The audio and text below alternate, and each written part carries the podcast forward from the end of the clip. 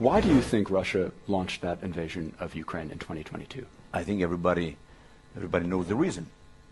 I, am not sure I do. What, what do you think it is? I think you know it well, and the, the audience knows it. Uh, one of the main reasons was NATO, right? NATO enlargement, right? Uh, and many other reasons. You, you think that NATO enlargement provoked the, the war? Well, I, I don't want to speculate, okay? And I don't want to quote the uh, statements of the Russian government.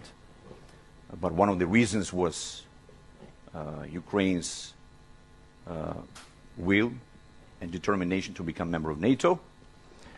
Uh, and um, so therefore, we see the consequence.